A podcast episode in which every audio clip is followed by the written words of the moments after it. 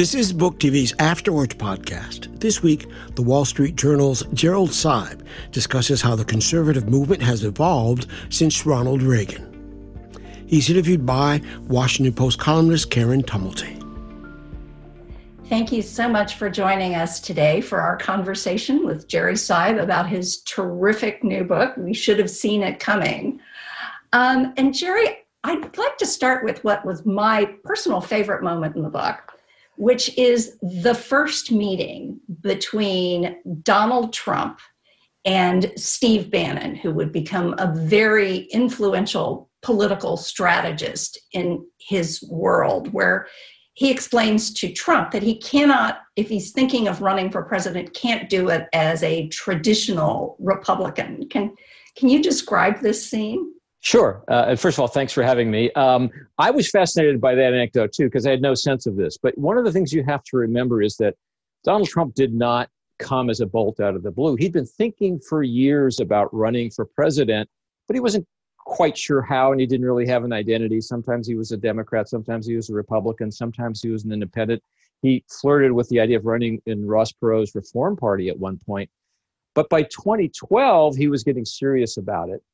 And uh, David Bossie, who's a conservative activist, um, hardline conservative activist, was a friend of Donald Trump's, and he decided to talk to him about running for president. And he took his friend Steve Bannon, who did not know Donald Trump at that point, up to New York to a meeting at Trump Tower to talk about this possibility. If Donald Trump's going to run as an outsider, how would he do it?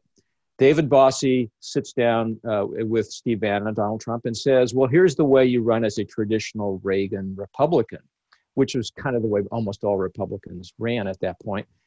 And Steve Bannon speaks up and says something different. He says, That's not going to work anymore. You, if you're going to run, you need to run as a populist. And he invoked Pat Buchanan and Ross Perot um, and and basically said there's a new populist mood in the country. And Donald Trump looks at Steve Bannon, at least as Steve Bannon tells the story, and says, "You're right. That's what I am. I'm a popularist, not a populist, but a popularist." And he kind of got the terminology mangled. But Steve Bannon concludes later, you know, he's right. If he's going to run, it's going to be as a popularist to take populism, make it popular, and make it all about him.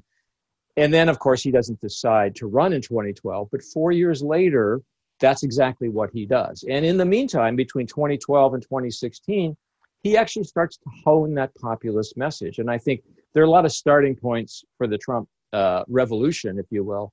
That's at least one of the more intriguing ones. I know it's uh, it, it, it really is from the very beginning with Trump. It has been all about the ratings, hasn't it? Yeah, very much so. You know, it is a um, he does not have an ideology. You know, I, I interviewed Newt Gingrich uh, for the book a couple of times, and uh, Newt Gingrich is, is, is fascinating and um, has a lot of insights into this period. The, the, book tells uh, the story of a 40 year period of the conservative revolution from Ronald Reagan, really in 1979, when he starts to run for president, to Donald Trump's arrival and where we are today. And Newt Gingrich has a lot of insights in that whole period. Um, you know, one of the things he said to me, though, is that um, Donald Trump is not a conservative. Uh, he's an anti-liberal, and he thinks a lot of liberal, you know, thinking is nonsense. But he doesn't have a philosophy. He doesn't read the National Review, which is kind of the Bible of modern day conservatism. Um, he's an instinct player. He and it is about him. Uh, and that's all fine with his supporters, and that's one of the things we learned in 2016. You don't have to be a traditional conservative. You don't even have to have an ideology. What you're against is at this point in our political history as important as what you're for. So, one thing that makes this really different from so many other political books is that there's also an autobiographical thread that, that goes through it. And even the title, you should have seen it coming, is, you know, first person plural. Yeah. What, how did you come up with this title and, and what were you attempting to do with this? Well, that's interesting because I it was not my plan. Uh, you know, you you're a journalist, Karen. I'm a journalist. You to to to think about something in the first person is exceptionally uncomfortable. You know, it's not what I intended to do. But when I got into this project, it was really an attempt to explain, as the title suggests, where did Donald Trump come from? And I got very interested in the starting point. And the starting point I decided really was 1979 when the Carter presidency kind of collapses. Uh, Carter gives the malaise speech, kind of throws up his hands and says, We're in terrible trouble here. And the country is then prepared to turn to Ronald Reagan, who wins the presidency in 1980. And I think that began a four decade period of um, conservative uh, influence in, in the country's political system. I think the conservative movement was both th- through that 40 year period the most interesting and perhaps the most powerful political movement of the times. And so I, I decided that that was the story I was going to tell, uh, was the story of how the conservative movement rose to prominence and power under Ronald Reagan, yet somehow evolved to picking Donald Trump to be the standard bearer by 2016. Um, and when I talked with uh, my editor at Random House about it, he said basically, "Well, that's the that's the arc of your career, isn't it?" And it's true. I came, I arrived in Washington to cover Washington for the Wall Street Journal in 1980, in the spring of 1980. Um, and then I've been kind of following this story ever since. And he said, the editor at Random House said to me, "Well, you should put yourself in the book. You should you you witnessed a lot of this that you're going to write about." you should tell us what it was like to be there and so that's what that's how that came about. It wasn't my idea, um, but you know, once once I accepted the idea, it did seem like a good way to sort of insert myself occasionally in the story by saying, I saw this convention, here's what it felt like. Or I interviewed uh, Bill Clinton at that point, and this is what it sounded like. Um, and I hope it's not too intrusive. Um, I hope it humanizes the story a little bit. But as I said, it's not a natural or comfortable place for a journalist to land.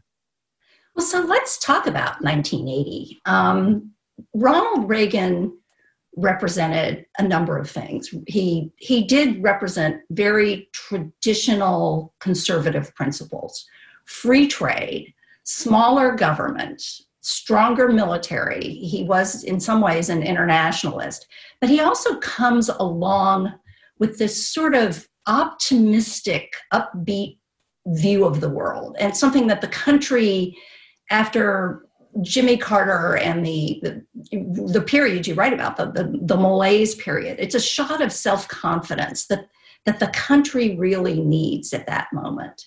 Yeah, and, and people uh, forget, I certainly remembered because it was like one of the formative memories of my political consciousness in some ways, that by 1979, people were saying the presidency is too big a job for any one person to handle. Maybe we need to split it in two and have a domestic policy and a foreign policy president. That's how beleaguered the Carter White House was at that point.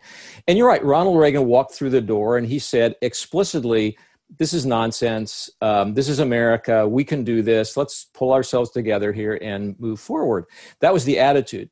The philosophy was was conservative, and it was very conservative. In 1976, just four years earlier, Ronald Reagan tried to take the nomination away from Gerald Ford in the Republican Party, and the party decided, and the country really thought he's too conservative. That's too far out there. But by 1980, he had Ronald Reagan hadn't moved, but the country was ready for it, and it had much as much to do with Carter's failure as Reagan's success. But there you have it. But what really happened in 1980 that I didn't appreciate until I did the book was that Ronald Reagan took a basic kind of core message that he had developed for years and expanded it and fleshed it out. So, how did that happen? Well, first of all, his economic philosophy became a little clearer because he took supply side economics from Jack Kemp and said basically, I'm just not for balancing the budget. I'm for a big tax cut that will that will spur the economy. So he had a conservative message that suddenly had a little more oomph to it. And then he united with the religious conservatives. And people again forget that hadn't happened. That that was a revolutionary idea that people in the evangelical movement would get out of the churches and into the political movement. That had not really happened before, certainly not on this scale. And Ronald Reagan went to them, and they came to Ronald Reagan, and they linked arms, and that was the second leg of the of the stool. You had economic conservatives and social religious conservatives. And then he made common cause with the neoconservatives, the hawkish Democrats in foreign policy, who were very anti Soviet, very much Cold Warriors and he brought them into the coalition. And that's where the the, the kind of anti-communism that held this group together for so many years kind of pr- provided the glue that kept it all together. And what ronald reagan did in 1980 was he put all those three elements together and created a coalition. And suddenly there wasn't just a conservative message there was a fully formed conservative platform. And that's what reagan brought to the table in 1980 Although it isn't entirely clear that at the beginning that it's going to succeed, he gets through these massive tax cuts, this, his economic program. But then the next thing that happens is he gets hit by a big recession and has to then pull back on on lot, some of the economic policies that he had implemented in his first year. So what does that do to the movement? Well, th- that's that's a it's a good point, and it's off forgotten now in the mythology of Reagan. Oh, he cut taxes and everything came back to life. Well, that wasn't true at all. There was a giant tax cut in 1981, his first year in office. It was almost exactly what he had asked for. It was considered dangerous and revolutionary, and it didn't work right away. I mean, the the deficit exploded. Republicans were like you know, crazy nervous with what had happened. The, the recession uh, continued, the economy was going down. This looked like it might be, for a while, a colossal failure.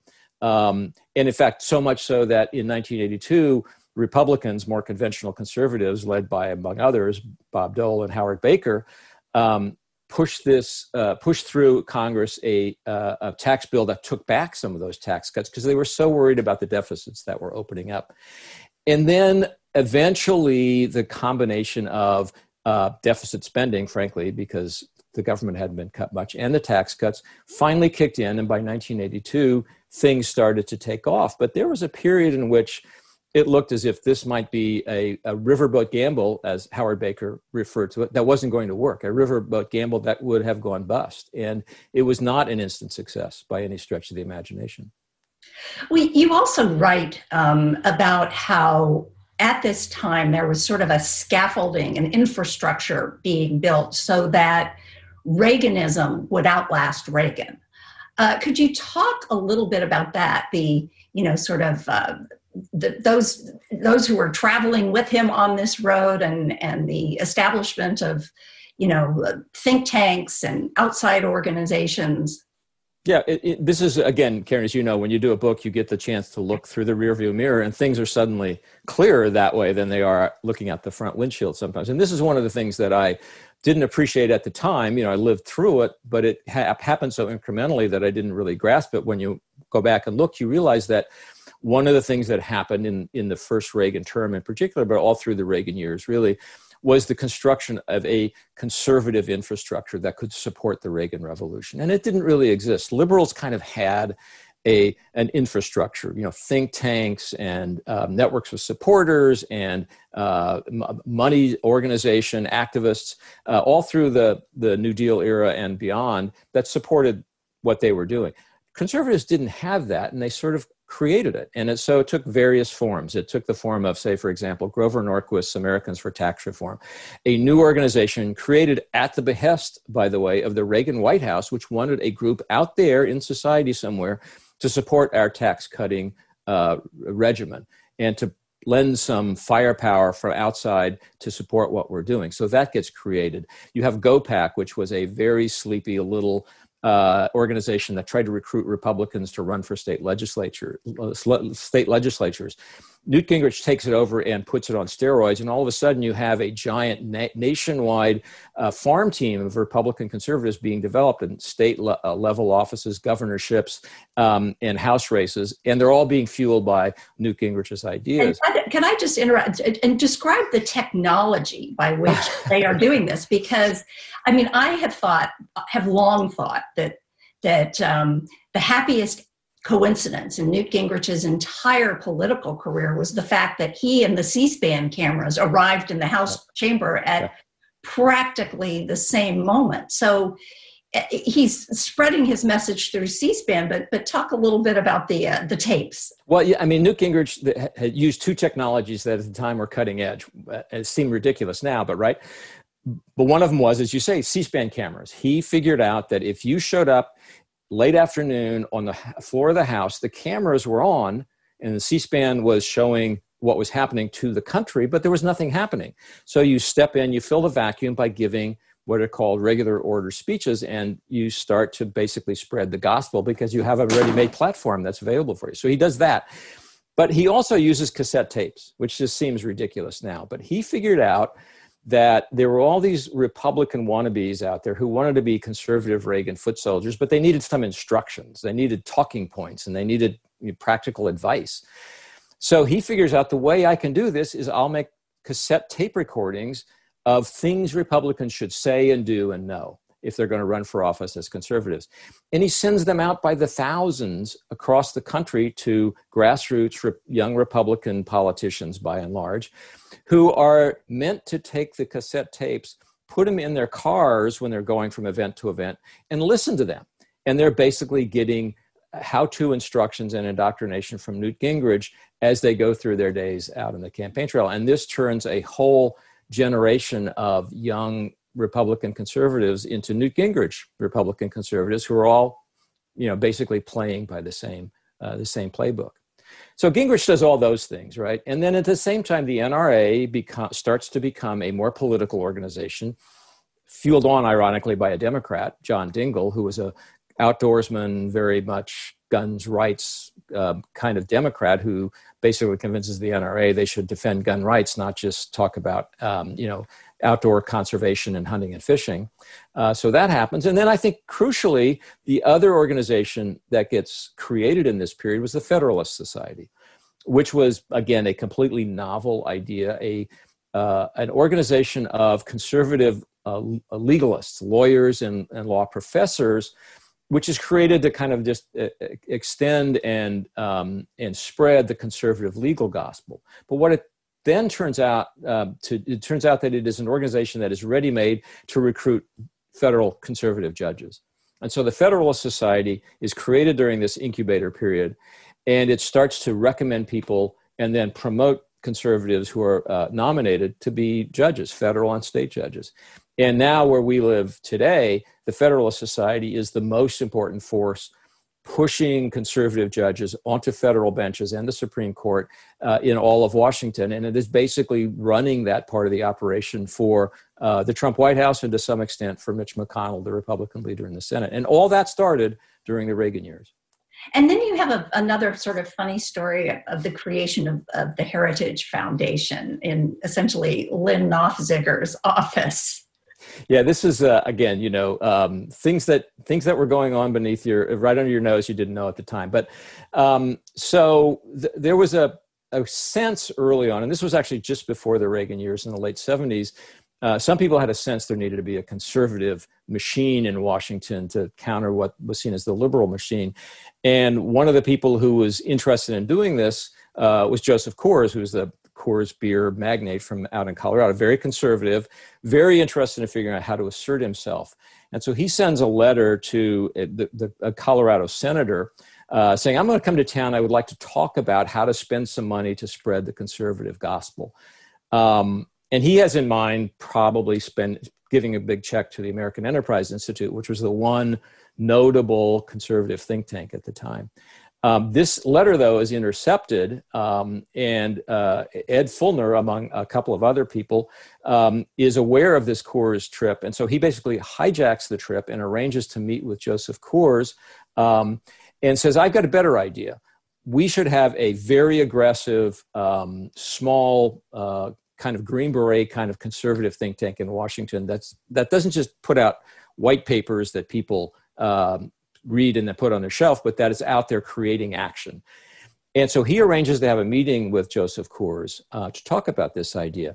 But Ed Feulner is a very smart guy. He realizes this meeting will have more impact if it doesn't happen in some you know restaurant in a hotel in downtown Washington, but if it happens in the White House where Richard Nixon was still um, in office at the time, um, and Lynn Nofziger, who was a, a like-minded conservative from California, was working in the White House, so they arrange for this meeting to be held in Lynn Nofziger's office in the old executive office building to impress Joseph Coors. And they walk into the meeting, and Joseph Coors says, Well, these guys think I should give them some money to start a new conservative think tank, but I think there's already one in town. It's called the American Enterprise Institute. Why don't I just give them my money? And they've arranged this ahead of time.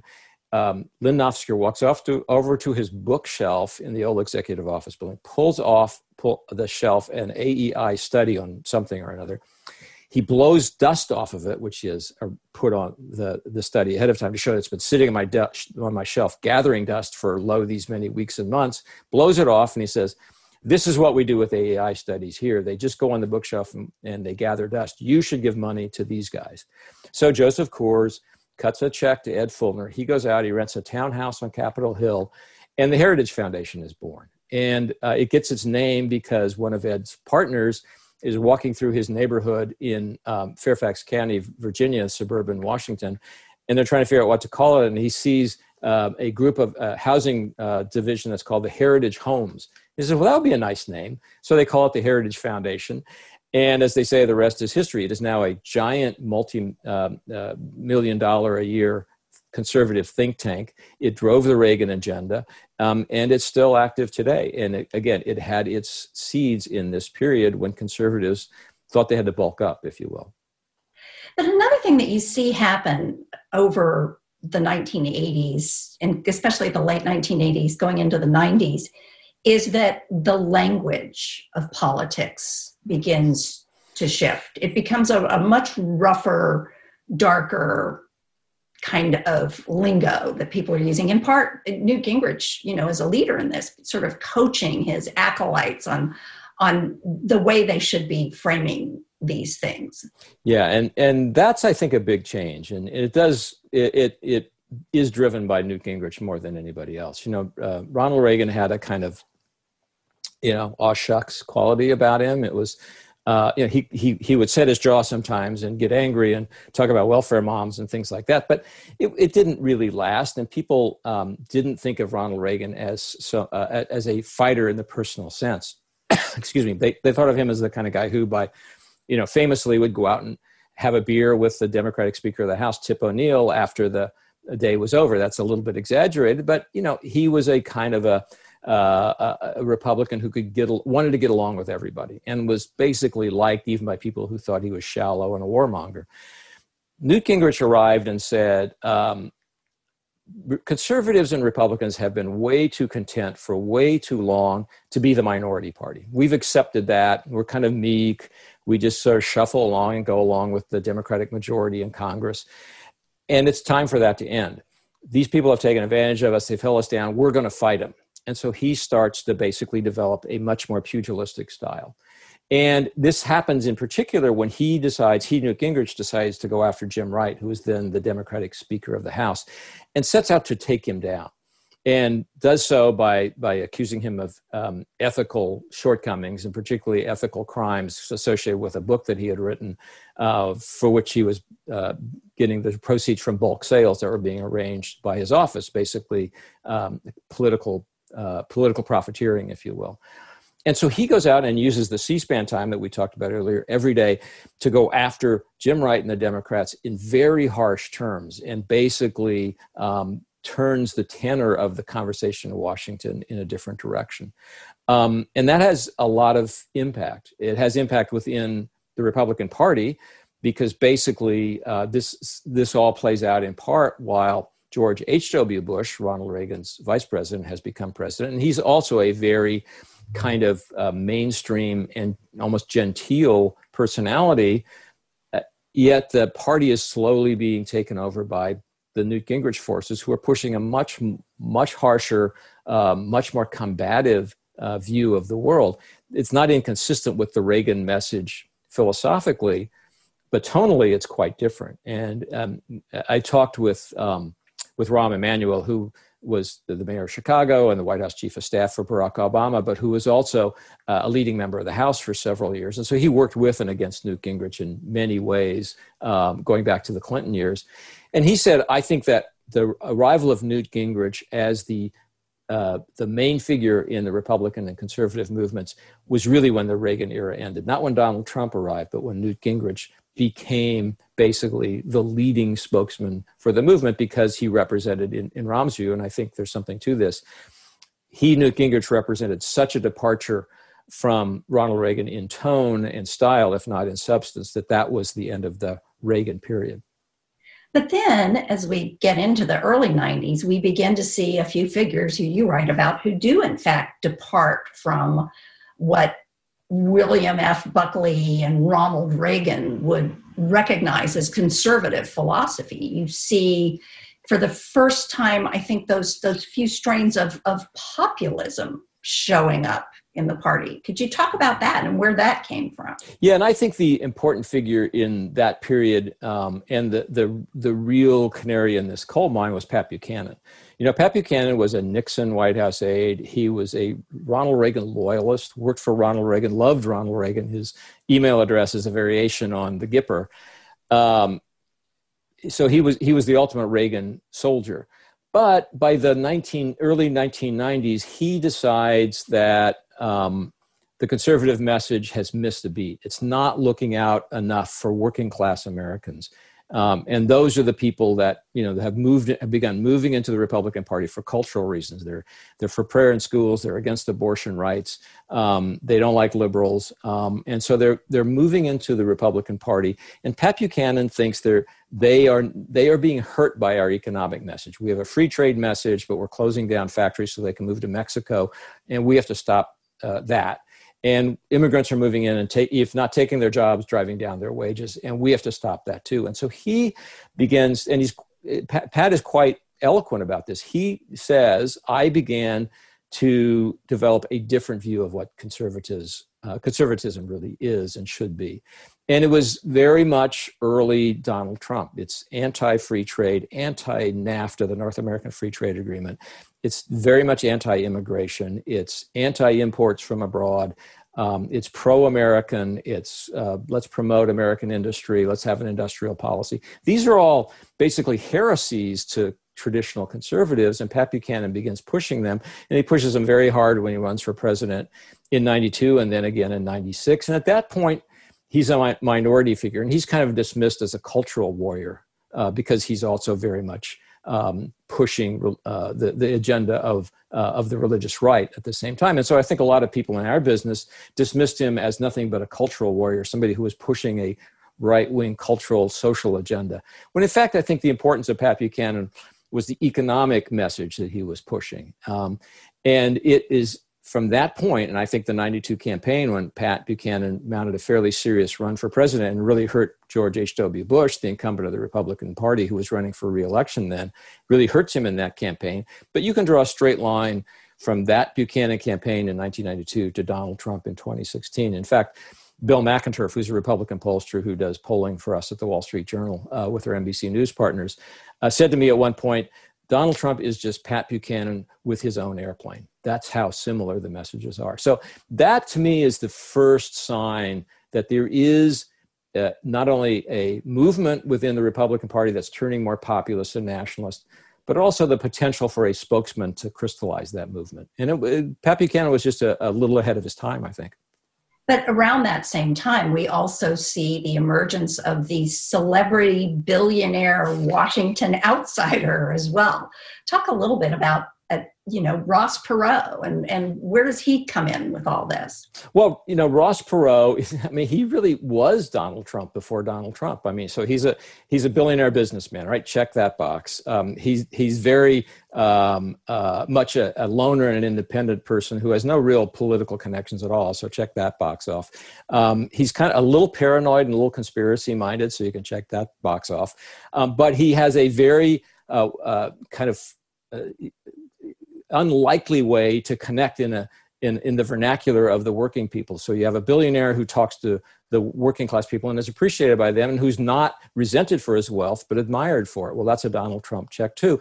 And he brings the same message. He basically he starts interestingly Ross Perot by saying, well, the, the federal federal spending is out of control. There's too much red ink. We got to get off. This is going to kill us. It's kind of very much a traditional, a kind of conservative, balance the books message. But pretty soon he moves on to a real nationalist anti-trade message. He becomes the person who uh, picks up the Pat Buchanan theme and talks about NAFTA as a, creating a giant sucking sound that's moving all of our jobs um, out of the U.S. to the South. And he picks up a real following there. And you, you and I both probably wrote about the Perot Army in 1992 and then to some extent in 1996. Um, and he was pushing back against what was a bipartisan um, establishment belief in the virtues of free trade. Um, and uh, he uh, ran as an independent and then finally a third party uh, figure. Um, got a fairly amazing 9%, 19% of the vote uh, in 1992 probably stops George H.W. Bush from getting a second term. Um, really uh, sends a shiver down the spines of the business uh, constituency of the Republican Party and traditional conservatives. Um, but then ultimately, uh, collapses because of his own personal flaws in many ways. He's, you know, he's paranoid. He can't keep advisors around. Um, he's he's acerbic. He's a little scary to people. Um, but he has a message that, again, like Buchanan's, is kind of a sign of things to come. And, and um, interestingly, the parallels to Trump are all up and down the line. One of them was he figured out the way to um, find a soapbox for his views was to go on cable, cable TV constantly and talk about it. Well, that's Donald Trump, uh, you know, two decades later, uh, three decades later. Uh, it's the same playbook in many ways. It's just the country wasn't ready yet for Ross Perot. By 2016, it turns out it was kind of ready for Donald Trump. Yeah, he it, Ross Perot sort of was mesmerizing on TV in in kind of the same way, but I mean, it was it was part politics it was part performance art sort of the way it was yeah and and the other thing that was um, similar is i did i did a fair amount of reporting in that 90, 1992 1996 period um, and ultimately uh, Perot created the Patriot Party. And so these were people I got to know in 92 and 96 who became uh, kind of regular foot soldiers in the Patriot Party army up in, uh, up in Pennsylvania. Um, and these were people who felt their part of Pennsylvania had really been hurt by factories closing down uh, and moving overseas, particularly textile factories, but others, uh, and who really uh, believed that Ross Perot uh, had a point that he was right about the country hurting itself um, by letting free trade get in the way of what was good for regular Americans. But what was interesting to me, and uh, when I went back and looked at some of the stories I did during that period, they had the kind of the same feeling about Ross Perot eventually that a lot of Trump supporters have about Donald Trump, which is to say they saw his flaws. They recognized that he was kind of an egomaniac and that he was a little paranoid and that he was erratic and that they wished he'd talk nicer and wasn't so crude sometimes. All the things you hear Trump supporters say about Donald Trump, but they say he's the guy who can carry the message. And so we'll put up with his flaws because we believe he's the messenger we need right now. And that was another interesting parallel that I, I realized going back between Ross Perot then and Donald Trump now. The people who followed him weren't starry eyed and kind of mesmerized. They were hard headed and realistic to, in, in many ways about the messenger they had chosen. They saw him as a flawed messenger, but the best one available.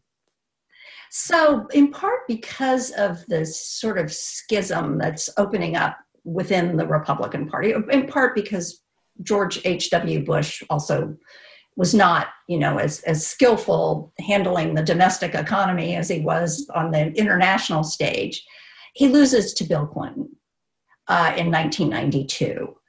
Uh, two years later, Newt Gingrich hasn't gone anywhere. And two years later, for the first time um, in 40 years, Republicans take over in the House with Newt Gingrich as their leader. You know, and the, the Gingrich proposition, the, the, the, the very firmly held Gingrich belief at that point was that there was, and the Reagan had proved there was, a potential conservative majority in the country. And that by, by all rights, Republicans should be in control of the House, if not the House and the Senate. Um, and that um, George H.W. Bush failed because he wasn't conservative enough so we would we should have the White House. We don't, but we are going to make sure that we take back Congress. And p- uh, people were very skeptical, as you know, in 1994 whether that was possible. But um, Newt Gingrich puts together a contract with America, which basically steals ideas out of literally out of Reagan, Ronald Reagan's speeches, puts them together in a list of ten. Um, doesn't mention the word Republican in the contract with America at all. So this is not a republic. This is not to be seen as a Republican document, but as a, a conservative governing document for all of America. Um, he lays that out, and against the backdrop of a very kind of dis, dis or disorganized, disjointed, um, somewhat scandal-ridden early Clinton White House, and he says we can govern. We can govern as conservatives, and here's my proof. I have a contract with you all, and this is what we're going to do. And so it goes from, he tries to take the conservative movement from being an ideological movement to a governing uh, a platform. And he produces that platform. It's a contract with America, and it works. They win back control of the House. Um, it's a shock to the entire system of, of in Washington. Um, I couldn't tell then, and I still can't tell now whether it was a shock to Newt Gingrich that he succeeded or not. I kind of think it might have been, but he wouldn't admit that. Nonetheless, it happened. And it was an earthquake. You know, it was the, one of the biggest things that it is the biggest thing that happened in this town since Reagan himself was elected.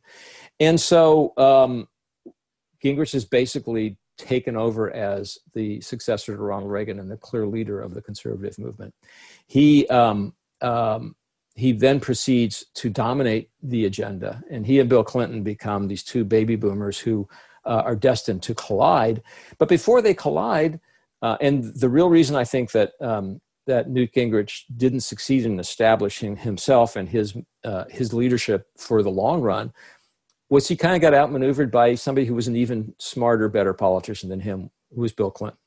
And Bill Clinton realizes, you know, Gingrich has a point. There's a the country has moved to the right, and I'm to I'm I've moved the Democratic Party to the right a little bit. I'm going to move it more there. So he moves to the center and plants a, a flag in the center in the years between 1994 and 1996, and basically takes over that part of the of the country and the ideolo- ideological spectrum um, by basically moving toward Gingrich, not fighting him but co-opting him, and that turns out to be very successful.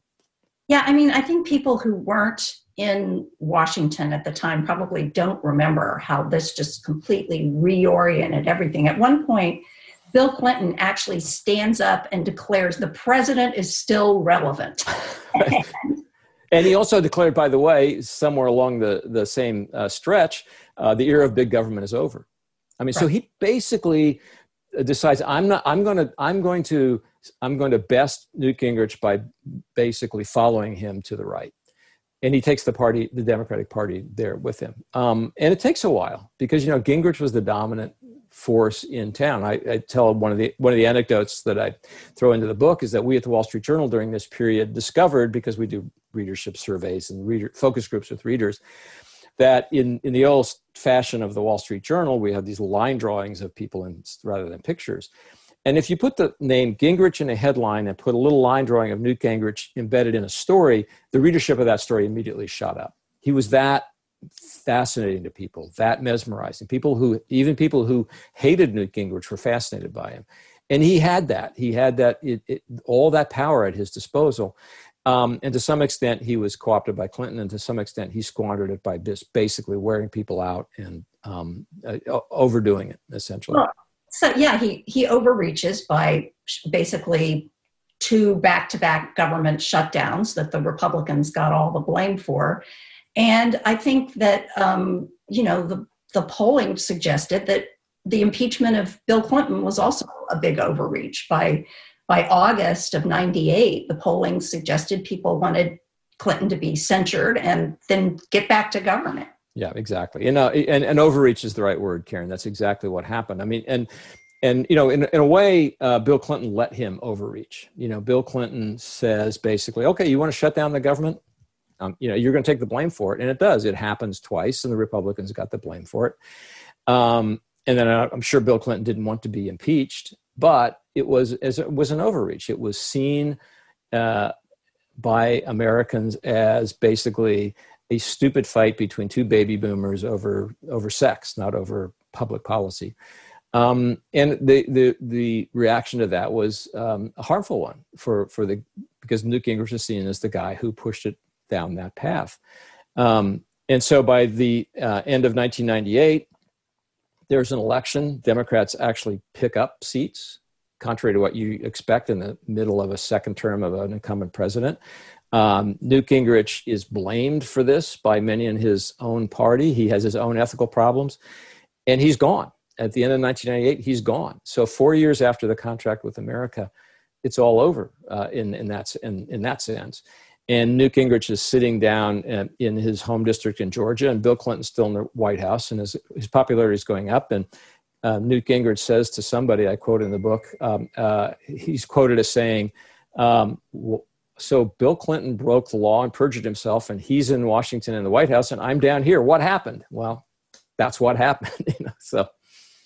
Well, so the with Gingrich's departure, though, the you know the the schisms within the Republican Party also start to disappear a bit. I mean, it, it, George W. Bush is very, very much an establishment candidate. The, the, his, he's then the governor of Texas. His fellow governors get together and sort of anoint him to go forward.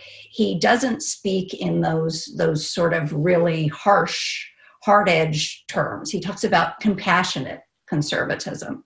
So for a while there, doesn't it sort of look like the Republican Party is starting to resemble what was recognizable for decades. Yeah, absolutely. And, and and more than that, a kind of an updated version of the Reagan version of the Republican Party. George W. Bush, unlike his father, was seen by conservatives as a genuine conservative. He he walked the walk better, he talked the talk better.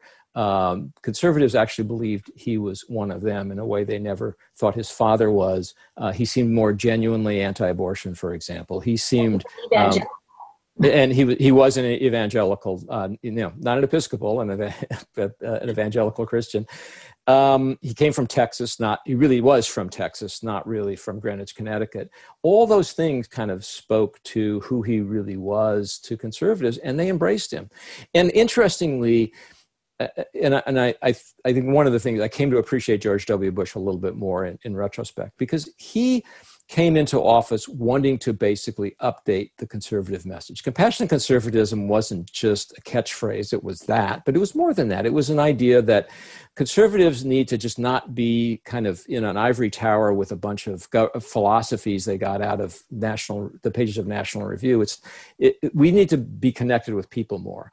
And the conservatives have lost their way because they've lost their connection with people. And so we have to worry about what's happening to the poor uh, black kid in an inner city school. And we have a conservative answer for that as school choice. And we need to get uh, we need to uh, uh update the, the welfare state, but not by being so cruel about it that we're just going to cut the welfare rolls. We have to create work opportunities. There was this idea that conservatism, the conservative message, had become a little sterile and was disconnected from people. And so George W. Bush comes into office, and it's controversial because a lot of it is, is you know, some conservatives think it's too much government power, and liberals are very skeptical. I think it's just an advertising slogan. But he starts in 2001, and he's moving down this path of reforming and updating the conservative message. And then 9 11 happens. And that pretty much ended that experiment because it becomes completely secondary to a whole new agenda. And what Donald Trump would refer to as the era of endless wars begins. Right. And, the, the, you know, it's interesting because George W. Bush campaigned by saying, uh, we need to we need to pay more attention to what's happening here. We should pay t- less attention to the Middle East. We should not engage in nation building. That was the phrase that was used at the time. That's a mistake. It's a waste of our resources. We have our own knitting to do here at home. That's what I'm going to do. So 9/11 happens, and the neoconservatives within the Republican Party, who are populating the national security positions in the uh, Bush administration, and who, by the way, had somewhat lost their reason for existence when the Soviet Union went out of existence and when communism went into the dustbin of history, as Reagan predicted it would, suddenly they have a new reason to be. They have a new enemy. It's Islamic extremism, Islamic terrorists. Um, and they basically seize the levers of power in many ways in the Bush administration, and they push toward war in Afghanistan, which was a that was a consensus war, but more controversially and fatally for George W. Bush to a war in Iraq, um, which was you know not necessary pro- and clearly ill-advised, um, and um, uh, something I'm sure who knows what George W. Bush would tell you if you had if he was here and we shot him full of truth serum, but probably something he will ever wish he didn't get into. So this brings us to the end of the Bush presidency, the second Bush pres- presidency, and two gigantic things happen. I mean, one is the biggest economic crisis since the Great Depression and all the disruption that that brings into people's lives. And the second is the election of a Democratic president, uh, the first African American one, which which fans some some underlying racial tensions and one who has a very, very vigorous agenda, starting with healthcare. So, how does that really set the stage for Donald Trump? Well, uh, the first thing that happens is that the Republicans nominate in 2008 somebody who's a wonderful American and a, a, hero and equipped for all kinds of things, but not equipped to handle an economic crisis, and that's John McCain. And in that 2008 campaign, he doesn't really have an answer to what had just happened, which was the financial industry meltdown. And Barack Obama and the Democrats do, because this is a you know, a crisis like that calls for big government action, and Democrats are ready for that. So Barack Obama wins. Um, and he sets out to do two things. One is to have a giant economic rescue uh, with a huge stimulus package, and the other is to reform the healthcare system. So he does one thing because it's absolutely necessary, and he does another thing because Democrats have taken control and they've been wanting to do this for 40 years, and they finally have their chance to do it reform the healthcare system. Um, he sets out to do both at the same time. And um, by the way, does not deal with the immigration problem because that's just more than the traffic would bear. All those things are kind of fateful decisions.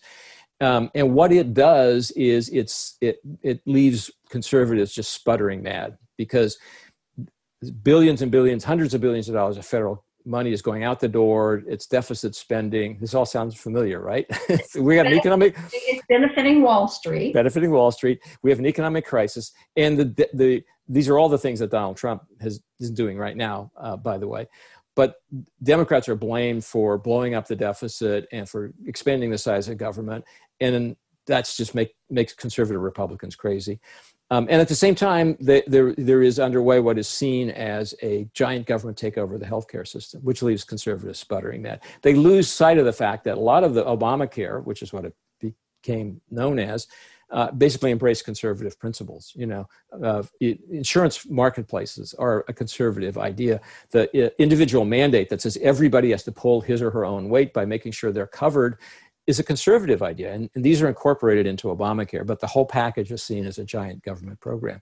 And for the purposes of the story that I'm telling, the main impact of that is it just leaves um, conservatives beside themselves. They can't believe this is what's happened.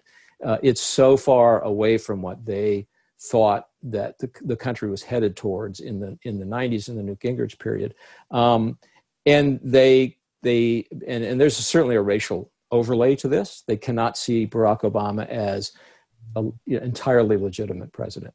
And it basically leaves uh, the, the congressional uh, Republican uh, leadership uh, set uh, out uh, sets out to more than anything else just make sure Barack Obama is not a two-term president. But so the first the party tries doing what it always does. They nominate the next guy in line, Mitt Romney, you know, traditional Republican in so many ways, except he also does a little bit of sort of tickling the immigration issue.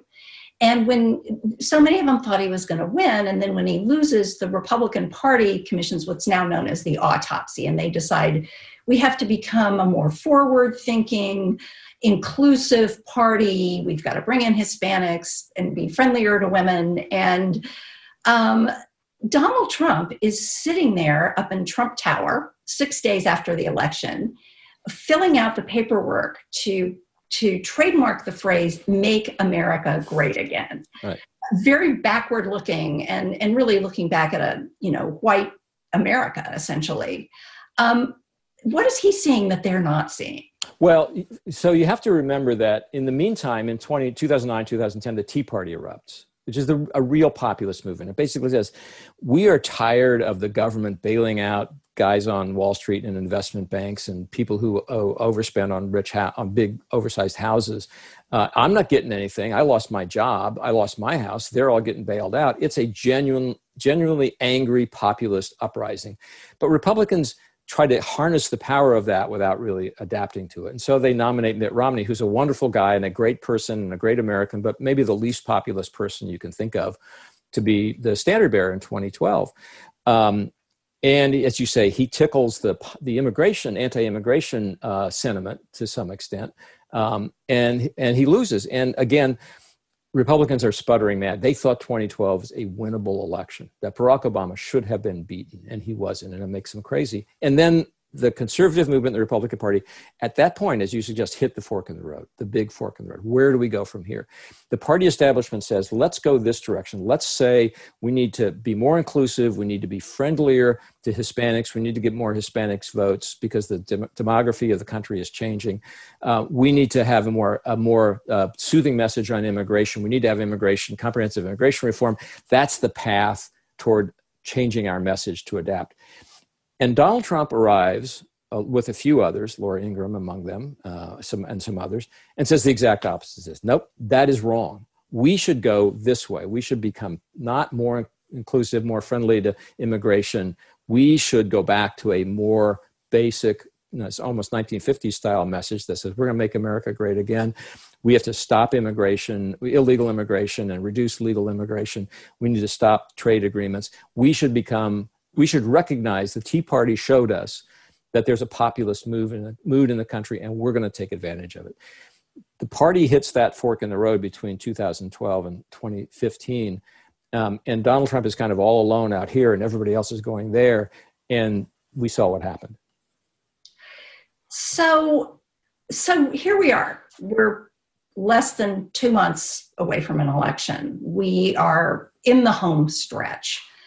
Um, Donald Trump's in the White House, not for one minute of his presidency has he been above 50% approval in the Gallup poll. Um, so, where are we going? I mean, when you write volume two of We Should Have, what is it that we should be paying attention to now? What, what, is, what is really going to be tested now about Trumpism in this election? Well, I think uh, it's hard to know for sure what the future of Trumpism is until you know what the outcome of this election is, which is a cop out, but it's kind of an obvious answer. If they're former years of Donald Trump's consolidation of the Republican Party, Trumpism, nationalism, and populism is the Republican message. And a lot of people, the business community, for example, and traditional conservatives will have to decide where they go. Um, I think the key question right now is whether um, Democrats can have a message that uh, basically is reassuring enough to counter that. The odd thing about Donald Trump, um, and this, and I don't know if this is uh, specific to Donald Trump or if it's kind of generically true about where we are right now, is that people who don't like him are prepared to vote for him anyway. You know, you and I both grew up in a period in which lots of we told people that people vote for somebody they like. They want to like who they're voting for for president because he's going to be in their living room through TV every night. That turns out not to be true with Donald Trump. And so people say, well, he's only got a uh, 42 or 43% personal approval rating, so he can't possibly win. Well, I just don't think that's true. He can win. I'm not saying he will, but he can because people who don't like him, dislike the way he operates, will still vote for him because um, they like his attitude. And um, can Democrats counter that? And that's the that's the real question of of this campaign. This it's hard to analyze because it's really not about ideology. I mean, the future of the conservative movement that I write so much about in the book, and the future of the Republican Party depends on the outcome of this question. But it's not really an ideological question. What I find really interesting, and I, I write about this in the book some, and I did excerpts for the Wall Street Journal. Um, uh, whenever Trump leaves the scene, whether it's 2020 or 2024, there's a whole new generation of young conservative thinkers who are trying to figure out how do you come up with a new message? How do you combine the kind of the, unmistakable populist nationalist urges of the country that Trump has seized and capitalized on and understood with some more con- traditional conservative um, ways of thinking and, and, and basically protect American institutions in the process. And they're trying to come up with things like, for example, let, uh, let's support an industrial policy. Let's let's get off the libertarian kind of message that says government can't get involved in the private sector and say we do want to save manufacturing industries we do want to save plants in this country we're going to go out and help them we'll use government power we'll do it in a conservative way with tax credits and things like that but we're going to acknowledge that government power can be used for good and take it away from more traditional kind of straight-laced conservatism. That's where i think things will probably head in the post-trump era. But if we're not yet in the post-trump era um, it, there will be only one person that matters in the trump era however long it lasts and that's donald j. Trump. Are you struck by i think the, the trump was such an unconventional candidate that there was a, a sort of mindset as he took office that that may have been the way he campaigned But once he gets into this enormous office that he, and with all the, the responsibilities he's going to have on his shoulder, he is going to have to govern like a much more conventional president. The, you know, sort of cliche is he's going to have to grow into the office. But he's very much the same person as yes. Was running in 2016. Does that surprise you? Very much so. And, you know, I was like many others, I was wrong about many things about Trumpism. That was one of them. Um, that, uh, um, you know, that you, you assumed, I assumed he would adjust. And he hasn't. He has he's become even more Trump-like, I would say, over time. And I wrote for the Journal not long ago that you, you can't just put Trumpism back in the bottle. And it, it doesn't mean that it will be exactly this way forever, but he has changed things. He's changed the Republican Party in ways that will be lasting, and he's changed the way people operate as president. It doesn't mean everybody will, every succeeding president will be on Twitter 45 or 50 times a day, but there's a way of communicating with the public. There's a style of uh, communicating. There's a kind of a tone um, that he's that he's created that's not going to go away overnight. Um, he has, ba- I mean, love him or hate him, you have to say he's he has turned the uh, uh, or or uh, bent the presidency to his style more than the other way around. And I did not see that coming, and I'm still surprised um, regularly by how much he does that. And how much people accept that. I mean, I honestly thought that people would rebel at the idea that you could have a president who says things the way he says them, and that you could have somebody who diminishes the currency of a presidential statement to the to the point he has, which is to say, he says things for effect, not because they're literally true. Um, I thought that that that would be so jarring to people that they wouldn't accept it. But you know, a lot of people don't accept it, but you know, a lot of people do, and that's not going to that's not going to just go away overnight. Um, I, I think it'll. There's only one Donald J. Trump, but you know, he has he has changed the institution um, in ways I wouldn't have anticipated.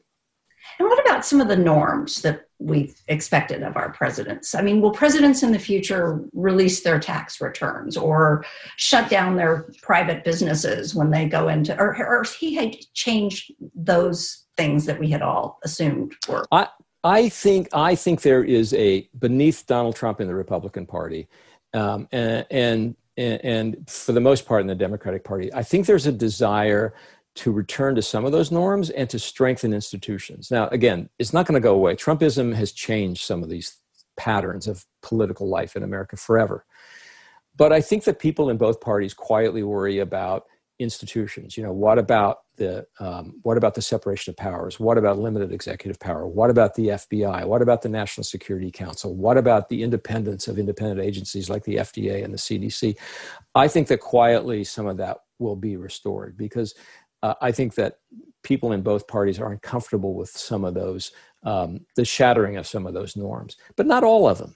Not all of them. I think you will probably have um, institutions like the State Department will feel more beholden to the president and less independent for a while after this, because that's what Donald Trump has done, and that's what a lot of people say they want, and we'll see how it lasts. But I do think that underlying all this, there is a kind of a level of concern about uh, the stability and future of basic institutions uh, to an extent that I think some of that will probably you know, turn back in the other direction. Well, Jerry, it's, it's hard to believe, but we are out of time here. I just think this has been such a fascinating conversation, and you have written such a fascinating book. So, congratulations. Thank you, uh, thank you, and uh, it's it's been an interesting period to live through and then to chronicle. So I was glad to have the chance, and thanks for the conversation. Great. Thanks for listening to this week's After Words podcast. Subscribe, rate, and review us wherever you get your podcasts. Send us an email at podcasts at c-span.org.